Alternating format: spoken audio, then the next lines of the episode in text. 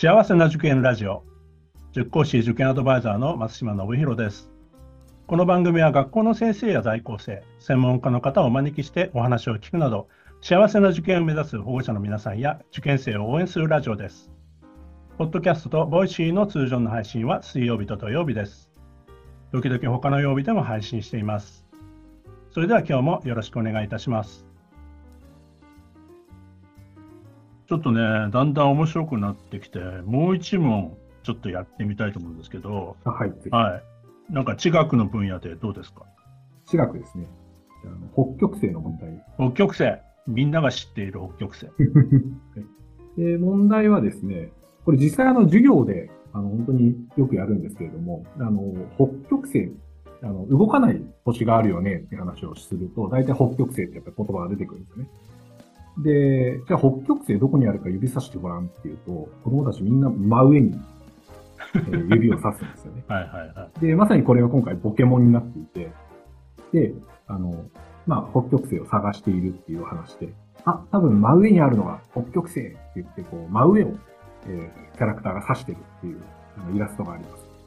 で、それを、それは間違っていて、あの、突っ込まなきゃいけないっていうところがあってですね。はい。これはなんでみんな真上を指したがるんですかね？これはこのイメージなんでしょうね。こう例えばコマとか、あの、軸があって、その延長線上にあるっていうのはなんとなくこう感覚的に分かってるかもしれないですけど下にあるものっていう感覚。ああ、でもそれもそうかもしれないですね。北、北が上、真上。そういう、あの、はい、理解をしちゃってる子もいるかもしれないですね。なんとなくそんな風に理科で教わってしまう可能性もありますもんね。なんか勘違いしてね。あそうかもしれないですね。うん。大航海時代に北極星を、まあ、あの目印にして方角を決めたみたいな時に、はい、なんかそういう時のいろんなこうあらあの逸話があるじゃないですか北極星にまつわる。そういうところでなんか北にあるような思い込みがあるような気がしますね。そうですね。実際こう北極星っていうのはあのその土地の緯度あの見えるっていうところでその土地の緯度の高度ですよね。だから例えばその東京で北緯36度だとするとえー、地平線から36度上なんですよね。で、握り拳1個が10度っていうんで、大体その目線の高さから握り拳1、2、3と半分ぐらいって言って、ここで刺してごらんっていう高さが北極星の高さなんですよね。なるほど。だから意外と低いんですよ。低いですね。はい、意外と低いんです。びっくりしますね。え、こんな低いのってやっぱり皆さん言うんですよね。で、ただ、その、その土地の緯度なので、住んでる地点あの住んでる場所によって、この緯度がもちろん、あの、北緯45度の場所であれば45度に、え北極星、え45度の高さに見えますし。で、まあ、さっきのその、真上を指した場合はじゃあどうなるかっていうと、真上を指した場合は北緯90度にいることになる。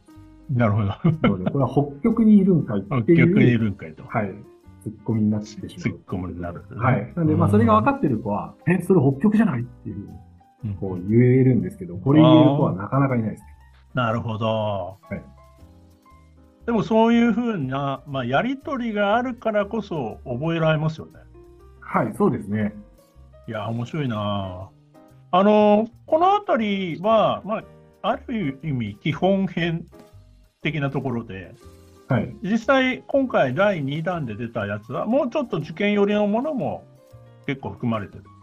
そうですね。特に最近のここ数年のですね、入試問題っていうのをあの元にしているポケモンが多いんですよね。はい、で、より、あの、まあ、第1弾に登場でさせられなかったですね、ちょっとこう難しめのやつとかも織り交ぜて入れてるんで、はい。はい、あの、本当に学年が例えば本当に小学2、3年生、4年生ぐらいがこの黄色い、えー、第1弾をあの読んでいただくとすると、まあ、えー、さらにその続きとしてですね、えー、4、5、6年生ぐらいにこのオレンジのもっとツッコミ理科を読んでいただきたいなというふうに思ってます。私はあの、アマゾンのあのレビューなんかもあの見てあ、見てみたんですけど、はい、はい、結構これで子供が理科が好きになったとか、ね、そういった声結構ありますよね。大人の面白いとかもありますけど。ありがとうございます。結構そうなんです。あの、いいあのお声をいただいていることが多いですね。ね本当に。あの、なんかちょっと本当に、あの、コマーシャルっぽい話ばっかりで申し訳ないんですけど、でも実際に本当にこういう本で、まあ、楽しく勉強するって一つのね、ポイントだと思うんですけど、まあ、あのこう長くこの理科を教えてきて、まあ、理科があまり好きじゃないというか得意じゃない苦手にするようなタイプのお子さんに共通する何かあの傾向とかそういうものってありますか？そうですねやっぱりこう身近なものにあの置き換えられなくて、えー、すごくこう自分の生きている世界とかけ離れたものを今勉強してるっていうふうに思ってしまうことだと思うんですよね。それによって苦手意識が先行してしまって、本当にこうシャッターが閉じてしまうというか、もう受け入れられない状況になっちゃうっていうのは、あまあ、理科を苦手と思っている子の特徴かなというふうに思います。意外に理科こそ身近なものに、まあ、置き換えられたり、あるいは本当に身近なものに存在することが多いんじゃないですかね。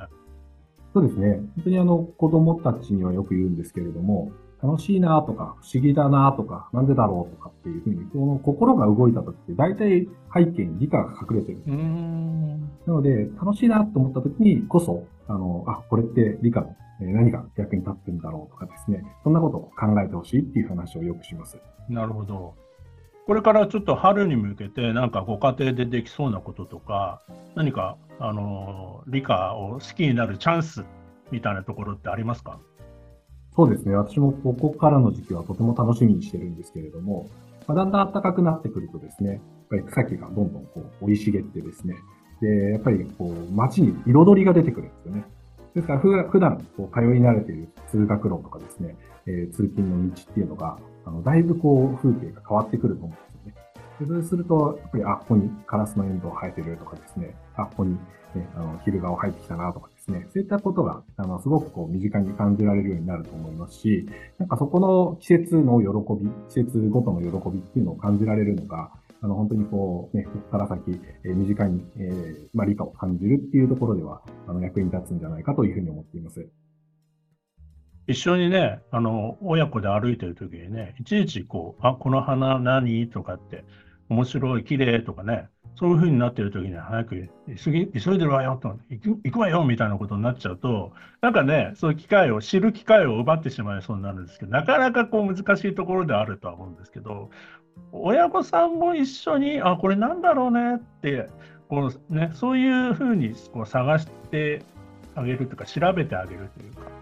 そのあたりねぜひねちょっとの時間でいいからやっていただきたいことでありますよね。そうですね。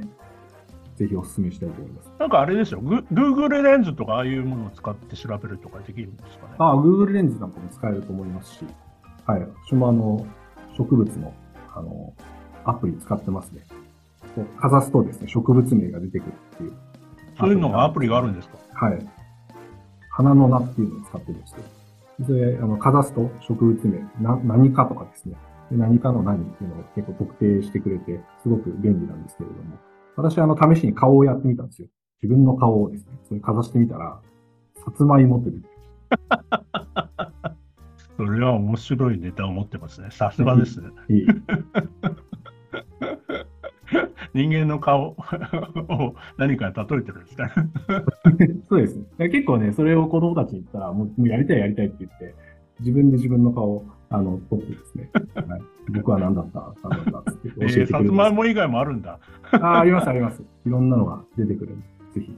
松島先生もやってみていただけると。ありがとうございます。そうですね。あとは、その、小さいうちというか、あの、低学年とか、えー、未就学児の時代とか、まあ、まだ本格的に理科を勉強する前の、まあ、子供にとって、なんかなんか、こう、興味づけとかできることってありますか？ねはい。そうですね。あの、まあ、学校で理科っていう単元名が出てくるのは小学3年生からですけれども、それまでは生活っていうところにこう含まれるんですね。で、学校のテキストなんかを見てもですね、やっぱり小学1年生、小学2年生なんかは、特にその、えー、四季のですね、えーまあ、季節、それぞれ、その季節ごとのえ、取り組みっていうのをすごく大切にしていて、まあ、もちろん植物もそうですし、あとは天気とか気候ですよね、えー、っていうところを大切にしていて、で、その中でどんな遊びができるかっていうのをものすごくあの大切にしてるなっていうふうに思います。ですから、やっぱりこう、シャボン玉作って飛ばすであったとしても、あの、輪ゴムでどこまで、え、飛ぶだろうとかですね。あとは、あの、影踏みとか、しながら遊ぶとか、もうそういうことを全てにあの理科の要素っていうのが含まれてるんで、あの本当に小学1年生、2年生っていうのは、あの式を大切にして、えー、外遊びというかですね、えー、まあ、いろんな道具を使って遊ぶとか、そういったことを本当に、あの、ね、思う存分やってほしいなっていうふうに思います。学校の教科書結構面白いですよね。あそうですね。まあ、実際やってみた方がいいような、なんか面白そうなネタがいっぱい教科書には書いてあるような気がするんで、はい、まあ、そこからまあヒントをもらって、ご家庭できることもちょっとね、考えてみてもらうのもいいかなと思いますね。そうですね。はい、江上先生、ありがとうございました。ありがとうございました。はい、あの今年第2弾が出てます、ツッコミ理科ですね。長岡書店さんからあ出ておりますので、概要欄にも Amazon のリンクを貼っておきます、えー、書店でももちろん売っておりますので、手に取ってみてから、えー、もしよければ、えー、ご購入いただければと、えー、親子で楽しめるものになっておりますので、ぜひ、え、チェックしてみてください。今回はスクール FC の理科の人気講師、江上治先生に来てもらいました。江上先生、ありがとうございました。ありがとうございました。この番組では保護者の方、受験生の皆さんからの質問や相談をお待ちしています。今日の話を聞いて良かったという方は、ぜひ登録、フォロー、いいねなどを押していただくと大変励みになります。それでは次回も幸せな受験ラジオでお会いしましょう。